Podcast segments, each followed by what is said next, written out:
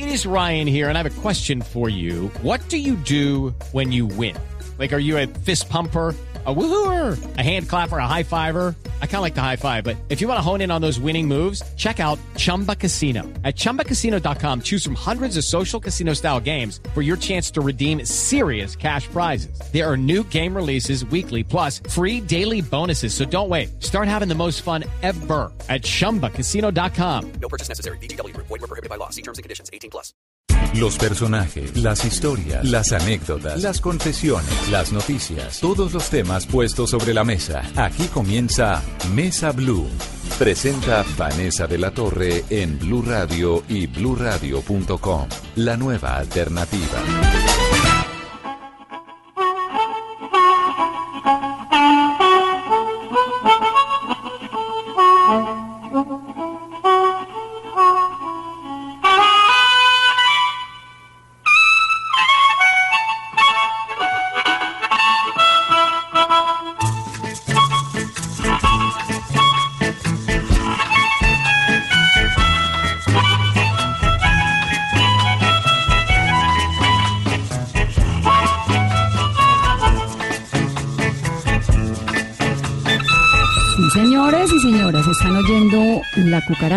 Así se llama, pero es una versión sofisticadísima de Big Walter Horton. Y tengo aquí a Julián Arango. Bienvenido, Julián. Oye, muchas gracias por la invitación y qué buena eh, intro. La Cucaracha. Es que, ah, ¿Oíste esa canción, lo buena que es? A mí me parece maravillosa, pero lo que no sabía es que a usted le gustaba. Me fascina, me fascina. El- la armónica, primero que todo, es para mí un instrumento, eh, ¿cómo te dijera?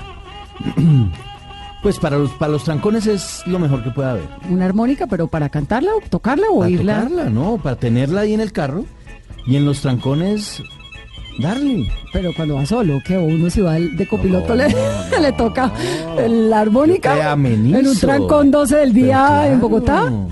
No sé. Pues la puedes cargar a todos lados, la tienes ahí. Mm. No Pues ya quisiera yo poder tocar así como él, ¿no? Yo te toco un vallenatico, te toco... ¿En la armónica? Sí. Esto es algo de lo que usted pone antes de sus presentaciones y hace parte como de su ritual pre-escenario. Sí, antes de salir eh, oigo esta canción siempre. Por eh, como por el mood que tiene, que es una cosa que siempre he pensado. A mí me gustaría ver una obra, o sea, hacer lo que a mí me gustaría ver. Entonces siempre, por ejemplo, esta la he puesto durante el show y me pongo a mamar gallo bailando con esta canción y me ayuda a meterme como en el... Este es el mood de mi idea, de mi obra. Sí. Que esa es la que es suya solo. mi Solo, idea. sí. Pero tiene una con Antonio Sanín que es. Rías el Show. Rías el Que Show. arranca cuando. Esta tenemos un especial que va a ser Netflix. Si has visto los especiales de comedia que hacen claro. de stand-up, bueno, va a ser uno con nosotros y lo vamos a hacer en Cali, el 8 de agosto. En agosto, entonces arranca. Y ustedes llevan 18 años haciéndose, haciendo Rías el Show. Sí, Mucho tiempo. pues toda una vida. O sea, eso no, eso no ha cambiado, no. eh, pues no, quiero decir, sí ha cambiado y, y cambia, está en constante evolución. Pero quiero decir que como que el cariño del público no ha cambiado, no hay necesidad de, de irse para otro lado, sino podemos seguir con Rías el show Y lo van modificando y le van metiendo adornitos y como todo en la vida. Claro, eh, por ejemplo, lo de los nules ya no es tan fuerte, entonces, Ahora que sacan de break. ¿Autobula o qué? tú lo dijiste. Claro, ¿no? O reficar o hay muchas cosas, hay mucha cosa. Uribe Samper, ¿no? Todo, todo eso sale ahí. Lo van actualizando. Sí. Julián, usted es publicista. ¿De dónde terminó siendo, qué es, humorista? No, no, no, yo soy eh, publicista de tradición familiar. Sí. Mi papá eh, fue un gran publicista y pues yo crecí en, una, en un departamento creativo. Entonces con grandes creativos como Hugo Vázquez, como Meque, como Becasino. Yo cuando chiquito eso era lo que yo veía, estos eh, creativos botando ideas todo el tiempo. Entonces como que esa es mi, mi estructura de pensamiento, es muy publicitaria. Claro. Y usted entonces arranca la publicidad y ¿por qué termina la actuación? ¿Por qué termina después en la comedia? Por- yo, yo me acuerdo una ejecutiva de cuentas, que ahorita pues el nombre no vale la pena boletearla, Pero después de presentarme, eh, de presentar una campaña, Una tal Ana María. no.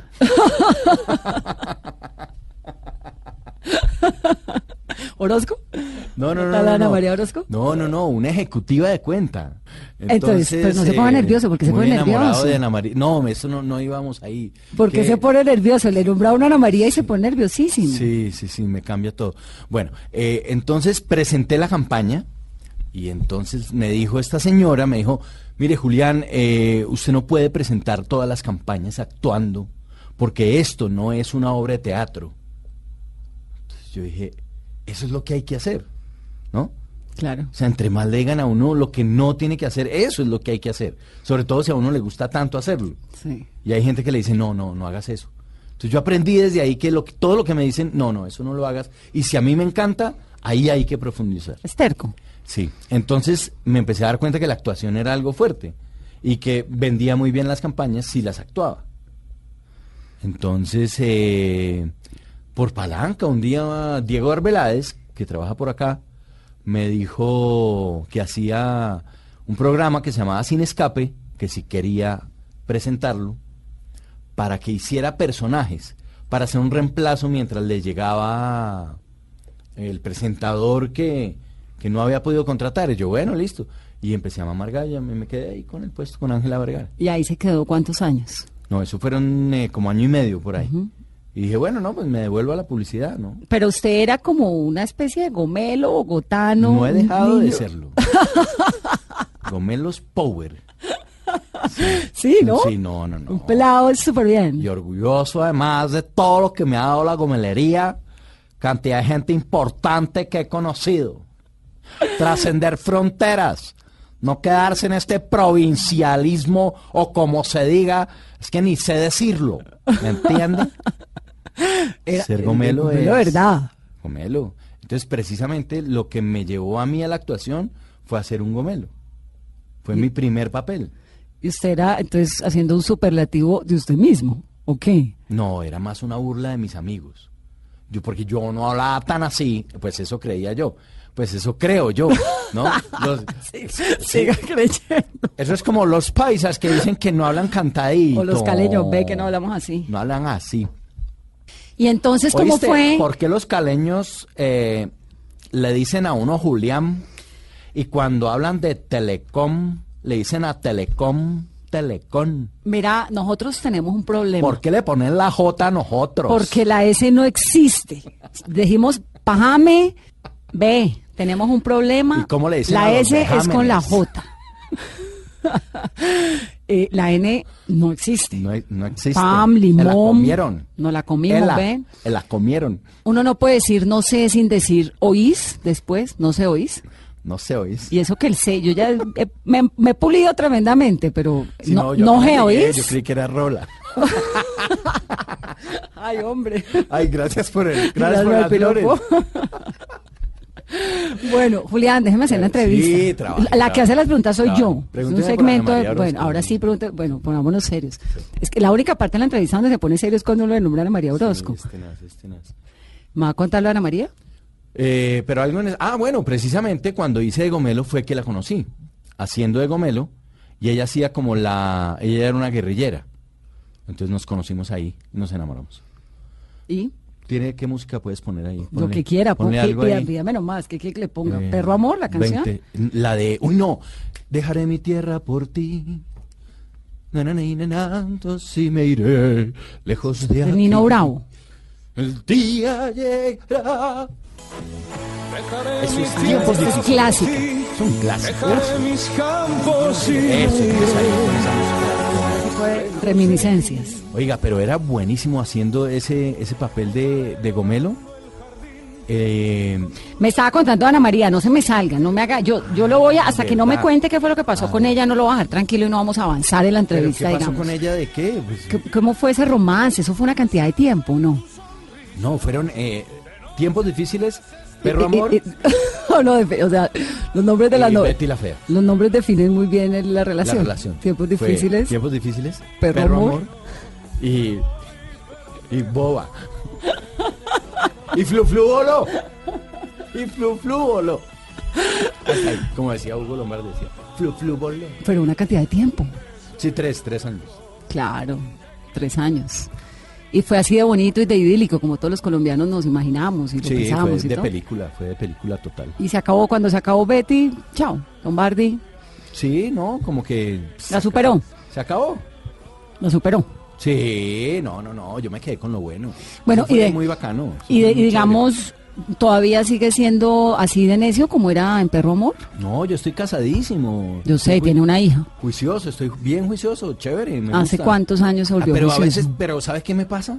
Que estoy en, estoy en mi cama, tranquilo, familiar, no sé qué, y de golpe oigo a una fiesta al lado, una vaina así. ¿Y me paro y me escondo? Y yo, ¿cómo, cómo, cómo es? ¿Cómo, cómo es? ¿Qué, qué hay que hacer? Y hay vallenatos y digo, uy, marica, vamos. No, no, entonces... No puedo, estoy casado. Sí, no, no, como que, pero es como un, y después digo, uy, no, qué guayado, qué mamera, qué ansiedad. ¿Qué es lo que más evoca de esos años de juventud perruna? Eh, la, eh, la falta de responsabilidad total, A una delicia. total, total, total, y, y pensar que lo podía hacer todo en la vida. Bueno, O sea, pero ha hecho lo que ha querido, ¿no? Así, con- sí, O se- o se pensar, queja. sea, no, no, no, no, no. Volvería a tener la misma vida que he tenido. Esto sí ha sido, yo le he pasado muy bueno. ¿Y usted se imaginó? lo que yo he querido siempre. Claro, y usted se imaginó, Julián, que viniendo de una familia bogotana, conservadora, un niño súper bien, como dice usted, en las horas de teatro y todo esto, iba a terminar pudiendo vivir de lo que hace, del teatro, de las tablas, del humor, de mamar gallo? Yo, por ejemplo, cuando me preguntan, oiga, venga, ayúdeme, que es que yo quiero ser actor, ¿qué hago? ¿Cómo hago? Y yo, mire, la verdad, yo no sé. Y es que yo no me puse a pensar, ni a planificar, ni a estructurar mi vida, cómo te ves en cinco años. No. Por eso mi obra se llama Ni Idea, porque es muy real, es muy pegado a mí. Yo no tengo ni idea. Yo sé que aquí estamos en esta entrevista. De ¿Cuántos resto, años lleva Nivea? Ni idea tiene, yo llegué en el 2007, 2007. hasta Diez ahorita. años. Sí, 10 años. Lleva un montón. Y también, obviamente, cada año le arregla, le quita, le pone. Claro, no, no, no, eso es, eh, esa es mi vida, ese es, ahorita voy en septiembre en temporada. ¿Cuándo va a estar Nidea? ¿En dónde? Bueno, primero comedia a la carta, ¿no? Eso es lo más importante. Voy a estar el 4 de agosto y el primero de septiembre. 4 de agosto y primero, de septiembre, en Comedia, Comedia a la Carta. Carta, que hablamos de Comedia a la Carta Claro, primero. hablamos de Bueno. lo que quiera. Comedia a la carta se lo inventaron eh, Daniel Miki, el hijo de Fanny, y Alejandro Riaño. En el pórtico, y empezaron a hacer el año pasado, eh, es que aquí tengo los nombres. De- empezaron a hacer un, eh, como un festival de comedia, ¿no? Entonces, eh, son dos comediantes por noche. Viernes 4 de agosto, Antonio Sanín, Julián Arango. Abrimos nosotros dos.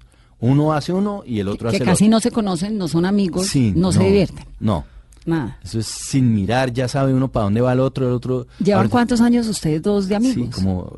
Muchos. Sí. ¿Se conocieron a los qué? ¿A los A los 15? 14. 14. Y chiquiticos era, no me imagino esa adolescencia. No. ¿Cómo era eso? Con Antonio, eh, pues muy tímidos. Eso fue lo que nos hizo bien amigos y como muy afines, el hecho de ser tímidos y tener un potencial creativo muy grande por dentro, que fue lo que nos hizo dejar de ser tan tímidos. Entonces poder explotarlo sin miedo y sacarlo y el uno estar al lado del otro y sentirse acompañado y poder votar y... Además delicioso porque la vida la hicieron dos amigos cómplices haciendo lo mismo juntos, divirtiéndose. familias parecidas, separadas Delicioso. de manizales. eh, ¿Nunca pelearon? Sí, hemos, no, pero pelea sí por algo, pelea no. Un- seis meses peleando, ¿no? Sino tomémonos un tiempo. ¿Y por qué se tomaron un tiempo? No, porque es que es muy intensa la trabajadera.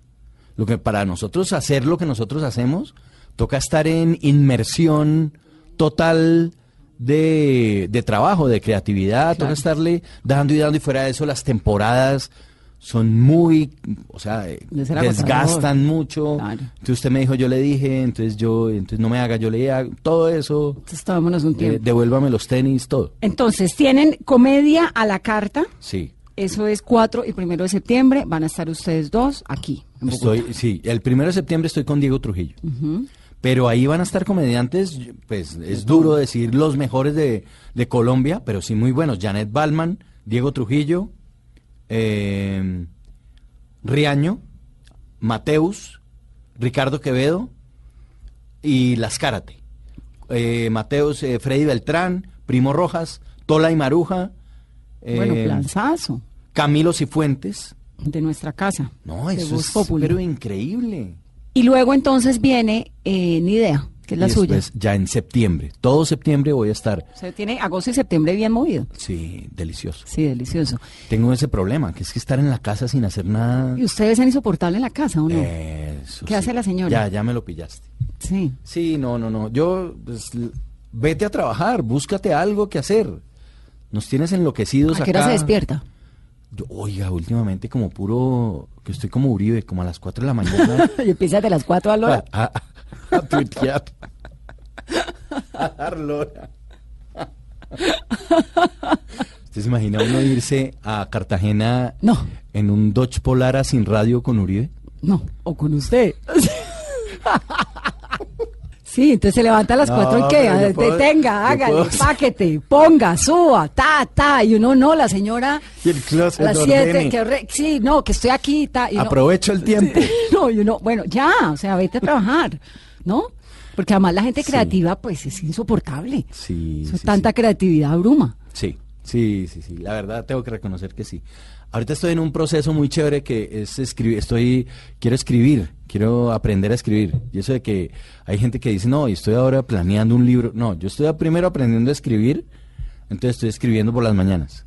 Entonces eso me, ¿no? Me ocupa. Me, me tengo ahí, es- escribo tres páginas diarias. ¿Qué de, de un libro muy chévere que se llama El Camino del Artista, de Julia Cameron. Se lo recomiendo a los oyentes para que lo busquen. Es para desbloquear la creatividad. Está muy chévere. Le ponen a uno tareas en la semana y escribe tres páginas diarias de, de lo que se le ocurra. ¿Y qué escribe, Julián? Escribo, hoy no tengo nada que escribir, pienso que la vida no vale la pena, pero pensándolo bien, sí vale la pena. Así, voy, vengo, hago, digo, ¿Y qué lee? analizo el día anterior, ¿Qué le gusta leer? me gusta leer humor. Leo, por ejemplo, a, a Daniel Samper, papá, lo leo mucho. Y toda esa generación me encanta. Por ejemplo, eh, Esa es la generación de Fontana Rosa. sí, Quino, Quino. todo ese estilo argentino me fascina. Es buenísimo, Sí, sí. Lelutier, todo ese baño de Lelutier. Para mí, Lelutier es la influencia más grande con cosas muy colombianas también, ¿no? Con Don Chinche. A uno se le olvida Don Chinche. Era un genio. Por eso. Un genio. Y Pepe Sánchez y no el maestro Salustiano, toda esa generación creativa, estamos bañados de eso. ¿no? Sí. Pero toda esa banda, todo de, ¿no? Eh, Eutimio Pastrana, eh, Paula Peña, todos ellos. Gloria Gómez. ¿En qué ha ¿no? cambiado Víctor ese humor, Morán. ese humor en qué ha cambiado con el que hay hoy en día en Colombia? Yo creo que la intención es distinta. Yo creo que ellos sí vivían eh, la situación. Ahora creo que es distinto y es míreme como soy de chistoso y, y eso eh, cambia mucho. Es muy, no sé. Y el HD no es tan bueno para la comedia, me parece a mí. ¿Por qué? Para nada. Yo creo se le da a uno la arruga, se le... sí. Por eso. Pestaña postiza. Se ve todo y en el humor yo creo que ese sucio de la eh, pulgada o de cómo se llamara el videotape o del video de antes, creo que le daba a la comedia algo, pues obviamente ese era el HD de ese momento, pero, pero verlo hoy en día yo digo, esto tenía, tenía tierrita, tenía, no, hay- no es tan perfecta la comedia. Sí. ¿Y ser chistoso es difícil o esto es innato? Yo creo que es innato, yo creo que no hay un propósito de ser chistoso. Yo creo que sale, eso está ahí, eso es, eso es como una cosa que es donde se quede ahí, eso genera tu humor. ¿Qué pasa si uno, bueno, yo es que me río, a mí hay cosas que me dan risa, otras que no, pero qué tal uno eh, con un entrevistado y que el entrevistado lo quiera hacer reír a uno y no se ría? ¿Eso no le ha pasado? Claro. ¿Y qué hace? No, o, la, o que, que le digan a uno, venga, venga, hágame reír. Ya, pero hágame. venga, pero venga, hágame venga, reír. Venga, eso. Hágame reír. Entonces yo creo que no. Pues no, ahí- pero le estoy diciendo. Ah, ahí. Claro, entonces ¿usted qué hace? Entonces, pues lo primero que recurro es a un chiste pésimo que tengo, que es el de se encuentran dos gamines y le dicen uno al otro, y hermano, si verá que ayer me casé 50 palomas con una cauchera. Le dice, ¿mensajeras? Le dice, no, no, no te ensajero. Era así. La hice reír.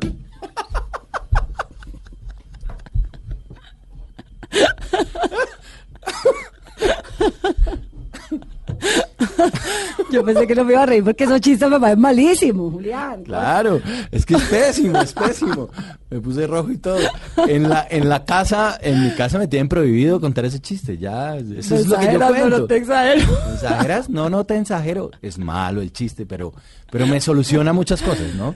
Porque yo creo que entonces, fíjate ahí, el chiste no es chistoso, pero tuve una, hubo una forma de contarlo antes de decirme exageras, que ahí estaba el humor. Estuvo entre la conexión de los dos, contarte, ¿sí o no? Claro. Entonces el humor es una Pero, cosa pero como le ha pasado como que si va y cuenta algo y la gente no se ríe o Ah, eso no. pero claro. Ay, qué estrés. ¿Y entonces uno qué hace? Tunja. Teatro, no sé cómo se llame, el teatro en Tunja. Entonces llegué y no sé qué, y empecé a hacer el show, y dele, y dele, y yo decía, pero tan raro. Bueno, voy a irme por acá, chan, no sé qué. No, no, no, no, por acá no, por acá. Entonces yo veía que la gente me miraba así, me miraba con unos ojos así abiertos. Entonces terminé el show, no se rieron, pero ¿Nunca? nunca. ¿Y usted qué hizo entonces? No, Una yo- comedia yo era el que me reía. Yo era el que me reía. ¡Qué horror! ya de, la situación tan patética y tan difícil y tan dura, pero no eran, no era gente haciéndome cara, mala cara. No estaban como los gomeros de Bogotá que son, ¿qué? A ver, hágame reír ya, weón. ¿Qué le pasa? No es que es tan chistosito. No. O sea, aquí era como, sí, su persona, sí. Y entonces, pues era como, no sé. Entonces terminé el show y salgo y viene el empresario y le dije, hermano, no me pague. Fresco. Tranquilo, usted no me pague, no tiene por qué pagarme. Esta gente, ¿cómo así que no le pague? Si es que la gente pasó, fue feliz. Lo que pasa es que a ellos les daba era pena reírse, que les daba pena como ustedes reírse. Ya, joda, ¿Pena de qué? Obviamente lo hice como de 35 minutos y dura una hora y 20. Se ha angustiado que No, el ya, show está dije, haciendo bueno, un fracaso. gracias por todo.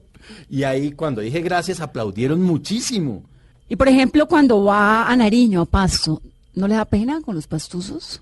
¿Pena? Burlarse de ellos o poner ese acentico o cuando va a No, Boyacá, no, no, no, no, no, no, es que no solamente es pastuso. Yo más, es que la palabra burla es, no, yo hago de, de pastuso, ¿no? Se adivinan de dónde soy.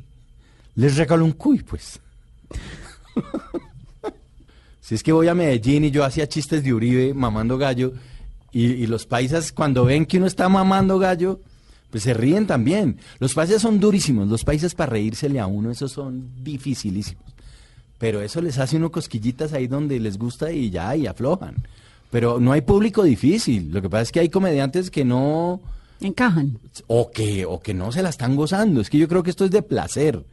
Estar parado en un escenario tiene que ser como de, ¿qué- ¿dónde más puedo estar?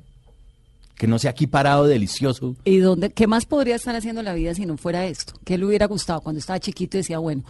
eh, Futbolista. Obviamente, eh, publicista, pues por lo de la familia, a futbolista. Sí. Pero ¿le dio bien al balón o...? Sí, yo ¿Sí? era bien bueno. Ah, no me diga. Sí, yo este cuento lo, lo he contado mucho, yo creo que me estoy volviendo como repetitivo, pero el cuento de, yo me probé en Millonarios porque aquí vino a jugar eh, un tipo Osvaldo Manciel para vecino, y el hijo estudiaba en mi curso, y jugábamos juntos en el mismo equipo, y nosotros le ganamos a sexto bachillerato. Entonces eso ¿Cuántos- fue... ¿En qué año estaba usted? eh, ¿Cuántos años tenía? El segundo bachillerato como 12. 12. Entonces eh, nos llevaron a probarnos a Millonarios. Y yo hice una prueba en Millonarios y me sacaron corriendo por Gomelo. Me la montó un man y me decía, aquí, entonces qué Gomelo, qué hacer. Y no sé qué, me robaron los guayos dos veces, me pegaron pata, codo. du- no, me, me mató el tipo, pero Mal. sí. Y Y, no, y me arrugué, me arrugué. Reconozco que no fui futbolista por Gomelo. Vamos a hacer una pausa en esta conversación de domingo con Julián Arango, que no nos ha hecho reír y no nos va a hacer reír no en el capaz. resto. No es ¿A que capaz. no es capaz? A que no es capaz. Ya volvemos.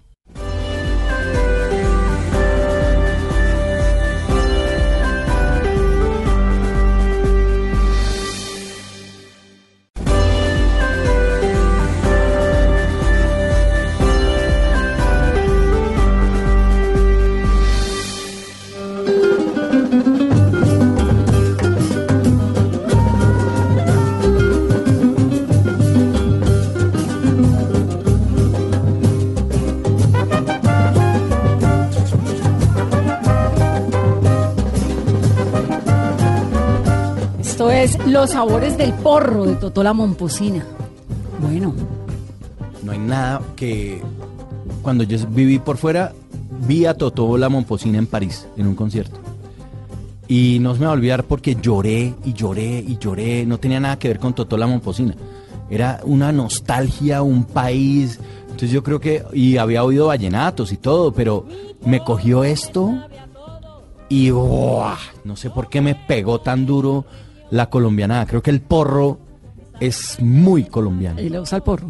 Uf, en todas sus presentaciones. Me sabe a piña, me sabe a mango. Sí, en, en- en música también. Sí, más que todo, en Sí, su sobre efecto, todo. sí.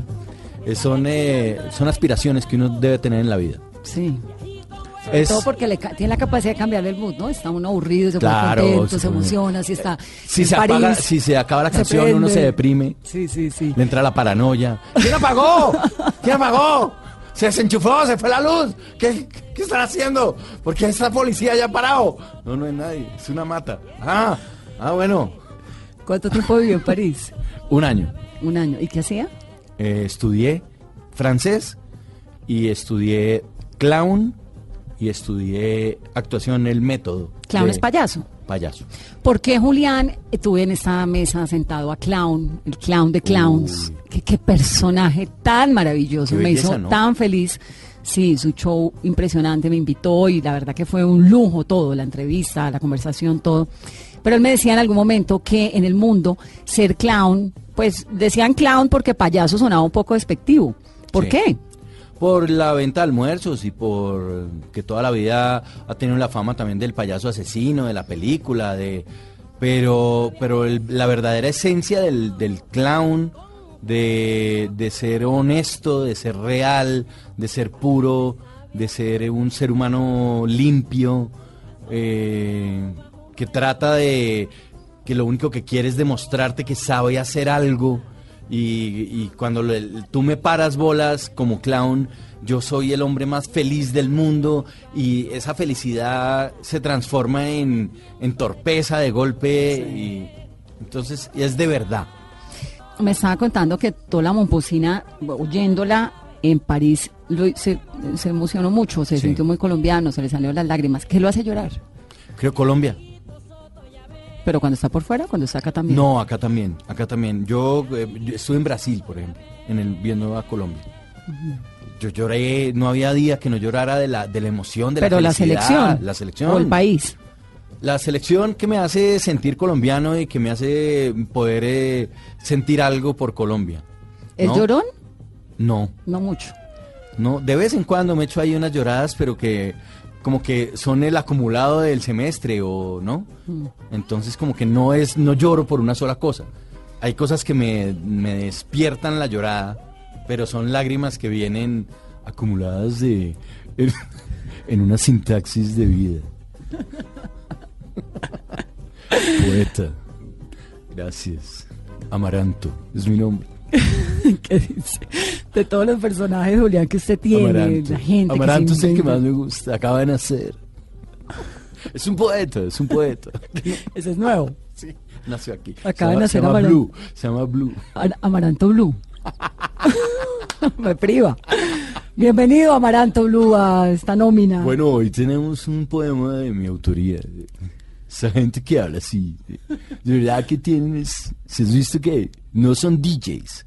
Porque están a punto. O sea, ese problema es. que- mi porro me sabe. Que además es, no salen las palabras. Salen las palabras, por eso sí, la vida, todo. es Cuento Amaranto.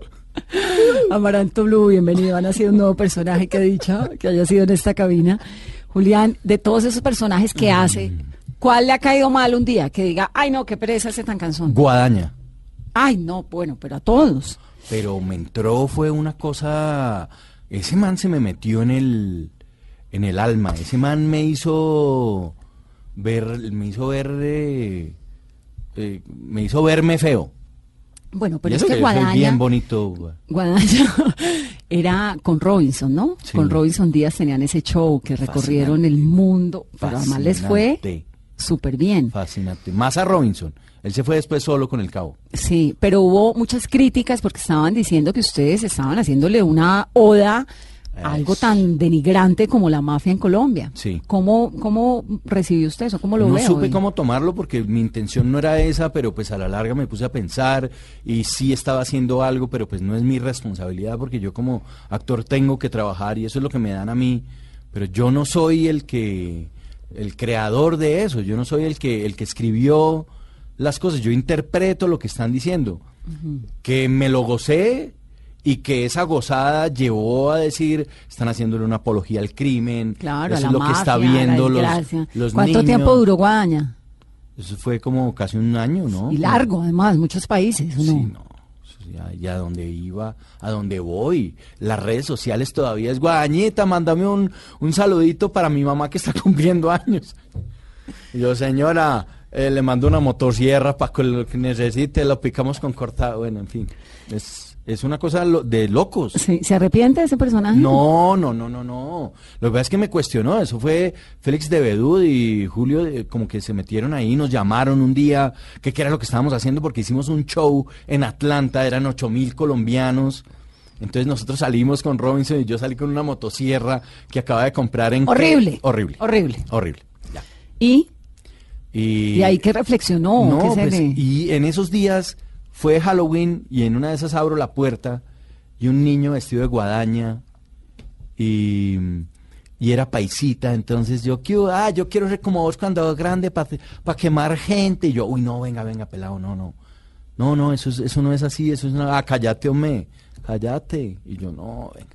Entonces muy duro porque pues sí, de una u otra forma me di cuenta, porque pues uno tiene al- el, narcotráfico y todo esto, pero, pero ya vivir en, en carne propia momentos de narcotráfico que se me ha acercado mucho, traqueto, a saludar, a, ¿no?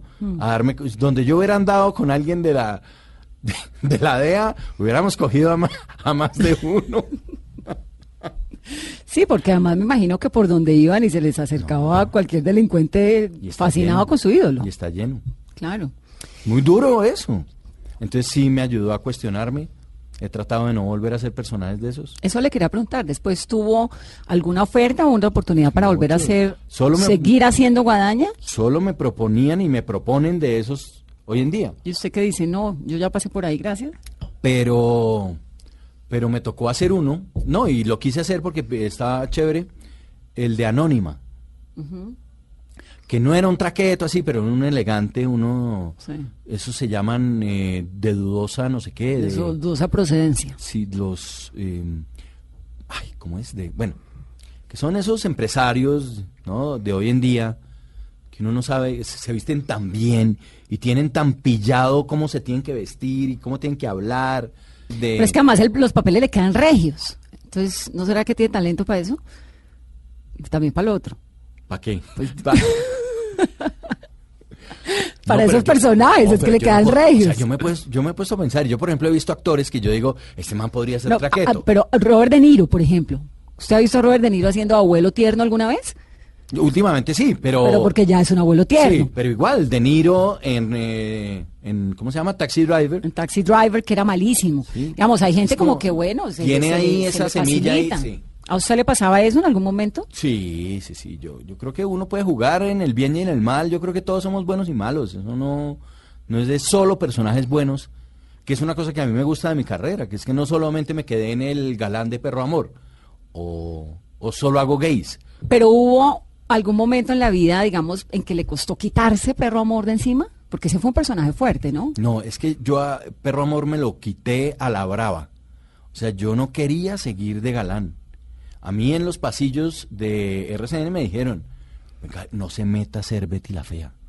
Esa vaina va a ser un fracaso. Más bien quédese que aquí estamos, le tenemos una novela, los mismos de RCN. Y usted sale a caballo, novela, guapísimo, sin sí, camisa. Y además en esa época se creía un churro. mango. ¿Y usted, y usted se, cre- y usted se creyó lo de la churrera del perro amor? Claro, claro, claro. Obvio, obvio, obvio.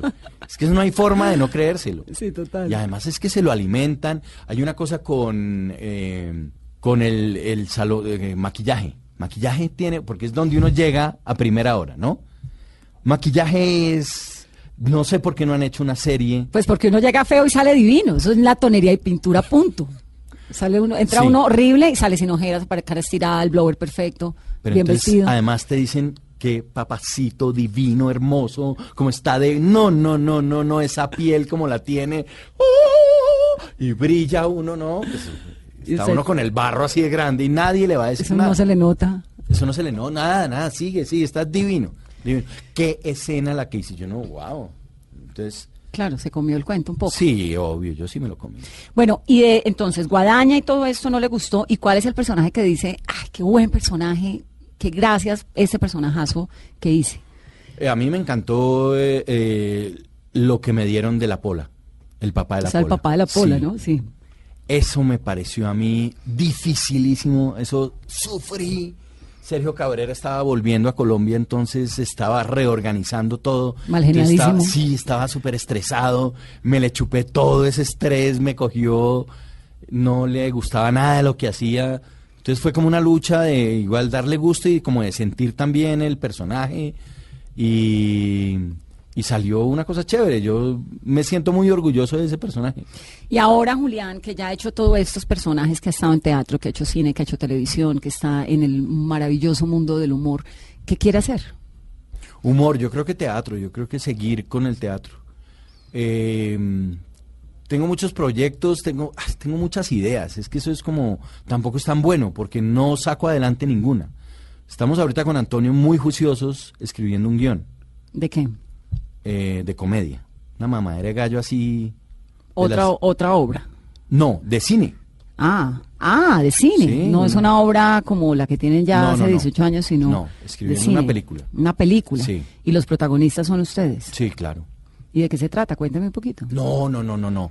No, no, no se puede hacer. Es que lo que hago es eso. Termino contando y después, ¿qué pasó con lo que no sé qué? No. Dejémoslo así y. Y Antonio después lo regaña y le dice, Claro, "Pero ¿por qué ¿cómo fue se allá y le contó? Que estoy camellando en eso. Y como estoy escribiendo, entonces estoy como en el proceso, está chévere la cosa. Está en un momento creativo chévere. Sí. Y me gusta, talentoso me y gusta. bien.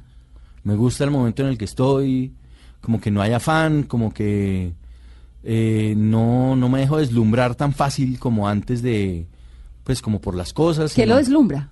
Yo creo que antes me deslumbraba un poquito la, la fama y esas cositas, y, ¿no? Y, Pero ya como que me, me deslumbran la, la creatividad. A mí me parece que la creatividad como publicitaria, Sí, la las ideas... es impresionante. eh, y ah, yo, yo tengo eso, estoy retomando eso otra vez porque es como mi esencia, es lo que me gusta. Entonces, tra- estoy trabajando mucho en la creatividad, en, en no perder el hilo de la creatividad. Que eso es lo chévere de trabajar en una agencia de publicidad, que todos los días toca estar creando algo. Pero tiene que ser dificilísimo, ¿no? Sí. ¿Y qué tal uno el día que se levante y hoy no me quiero reír? No hay. O hoy no quiero crear. No hay. No, nadie te está pidiendo que si estás bien o mal. Te O cómo toca. sí, es que aquí no. O, o ahí está la salida, chao.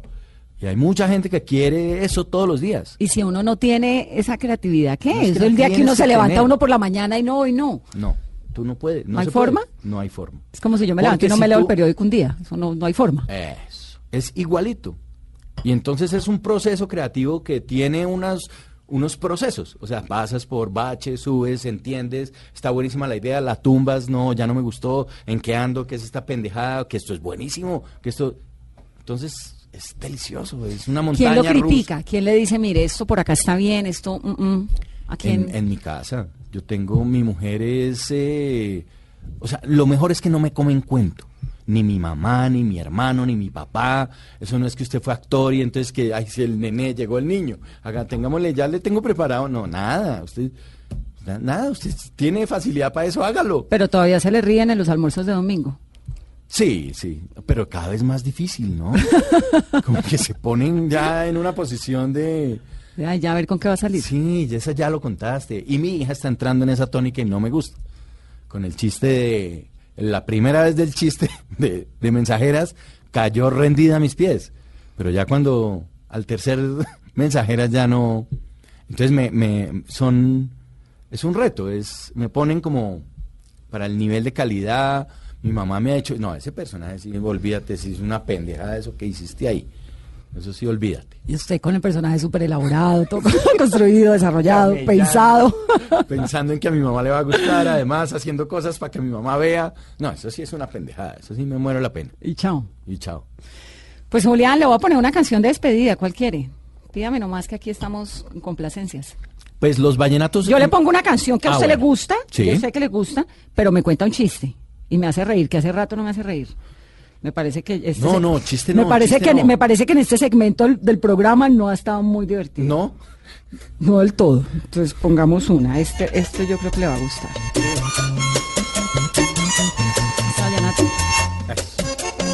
¿Marianita? Marianita. La historia. ¿Le cuento la historia? Pues Sí, porque no, no lo tenemos- conocía. No, pues digamos, no, no se tenemos vaya a devolver a la pola, pero puede contar algo rápido. El tipo entra a un a una cantinita, ¿no? Del barrio y había un tipo llorando, ¿no? Él se acaba de noviar con una vieja. Entonces entra y ve a un tipo llorando y le dice, ¿por qué está llorando? Le dice, no, porque es como le parece que mi mujer anda, mi mujer anda con un tipo. Entonces le muestra la foto de la vieja y dice, ¿cómo así? Es la mía. O sea, soy yo, ¿no? Entonces al final, bueno, eh, termina en un crimen, obviamente. Al final, ella sin, e- sin ella y sin... Pero es la historia, me encanta que los vallenatos... Tienen esas Esta tarde cuando salgan a pasear, en el parquecito los va a esperar. Y en el brazos de esa traidora voy a quitar de un hombre bueno la honra. Y la novia sin novio se va a quedar. Y la novia sin novio se va a quedar. Me encanta. Este es de Adaníes Díaz. Que el, el día del bautizo hubo confusión por el nombre. Adaníes, ¿cómo le habrá dicho? ¿Cómo le dirán a Adaníes en portería? Sí que lo necesita aquí la señorita Daniela Díaz. O Adán. Adán. Da- Dan Dennis. No, pero eso es como Araceli. Franz Van den Enden, que era un escenógrafo muy famoso en Es publicidad. un Es, escenógrafo. ah, bueno. Sí. Franz, estábamos en, llegamos a una recepción y dice el portero, bueno, le dice él, de parte de Franz Van den Enden. Franz Van den Enden. Y entonces le dice, sí, un momentico, llama. Sí, que aquí lo necesita la señorita Sandra Meléndez. Franz Van den Enden. Y por eso la señorita Franz Van, Francia Meléndez. Franz- Francia Meléndez. Ay, como sea, que siga. Y el que es todo inmaculado y no se ríe mucho, ¿no? Un dandy. Un dandy. Julián, ¿me va a contar el último chiste?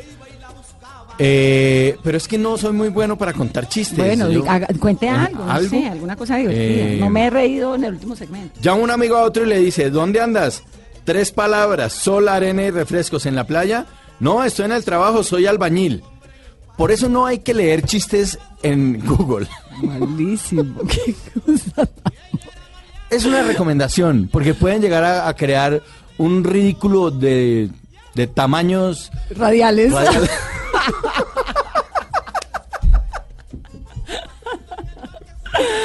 Bueno, vamos entonces a ver. ¿Qué horas son? ¿Qué horas Ríase, no, ya se nos acabó el tiempo. Ríase el show, Sí. comedia a la carta, el suyo que es Ni idea. Ni idea. en el Teatro Escandia. Entonces, primero, eh, en tuboleta.com tenemos comedia a la carta. ¿no? ¿Usted no se confunde entre ni idea y Ríase el show y el otro? Cuando está ahí parado Eh, no, no, no, eso está claro. o saca apuntes. No. No, el hecho, el hecho de estar con Antonio es otro, otro ambiente, otro mood. Es como otro personaje. Eso es chévere, crear personajes. Y son, y hacen, son creativos en el escenario. Total, total. Es que es libertad total bajo un, eh, un guion que tenemos, pero estamos abiertos a que pase todo. Y les daba ataque de risa y todo. Sí, Como sí, en estos sí. días estaba Camila Parker y el príncipe, Carlos, no, Carlos, Ah, el de Carlos. Inglaterra. Y entonces estaban en un evento en Canadá y de pronto les dio un ataque de risa, pero La Ah, imagen es maravillosa, la voy a poner en. Twitter para que la vean, que es realmente maravillosa porque no hay nada más espontáneo no. y nada más divertido que un ataque de risa. es lo ¿Le pasa en el escenario qué? Sigue. Sí, no, toca seguir. Toca... Con Antonio tenemos varios ataques de risa. Nosotros grabábamos El Inútil. Claro. Y en El Inútil éramos él y yo con Sebastián Sánchez. Éramos los tres amigos, ¿no? Entonces, eh, el director era Andrés Marroquín y Andrés, como no podíamos hacer la escena porque yo miraba a Antonio y yo le tenía que decir a Antonio cosas como, venga, pero es que estoy enamorado de ella. corta, corta, ¿qué pasa? ¿Qué pasa? Dígale, entonces el coordinador, no, no, que se pongan serios, que ya en serio. No, listo, listo, vamos, vamos, vamos. vamos. No, venga, eh, Fernando, Fernando Fernández se llamaba. Eh, es que, ¿sabe qué es lo que pasa? que estoy enamorado de ella. apagaban las luces del estudio, sálganse todos y nos decían maduren, Obvio. maduren. Tenemos un grupo de gente aquí. ¿Sabe cuánta plata estamos perdiendo por su risita infantil? Nosotros no, ya, tranquilo. Bueno, ya, pero qué ya. dicha la vida así, ¿no? Ah, qué maravilla. Máximo. Qué maravilla. Pues Julián, gracias por esta conversación, qué dicha. Vamos a ir a verlo en todas sus obras y por favor vuelva siempre que nos ha alegrado y nos ha hecho reír en esta cabina. Muchas gracias por la invitación, la pasé delicioso y te felicito por este programa tan chévere. Bueno, bienvenido siempre, qué dicha. Y ustedes que terminen de pasar un domingo maravilloso, que oigan música y que se rían. Soy Vanessa de la Torre y esto es Mesa Blue. Always look on the bright side of life. Always look on the light side of life. If life seems jolly rotten, there's something you've forgotten, and that's to laugh and smile and dance and sing. When you're feeling in the dumps, be silly chumps! Just purse your lips and whistle, that's the thing. Hey, always look on the prize.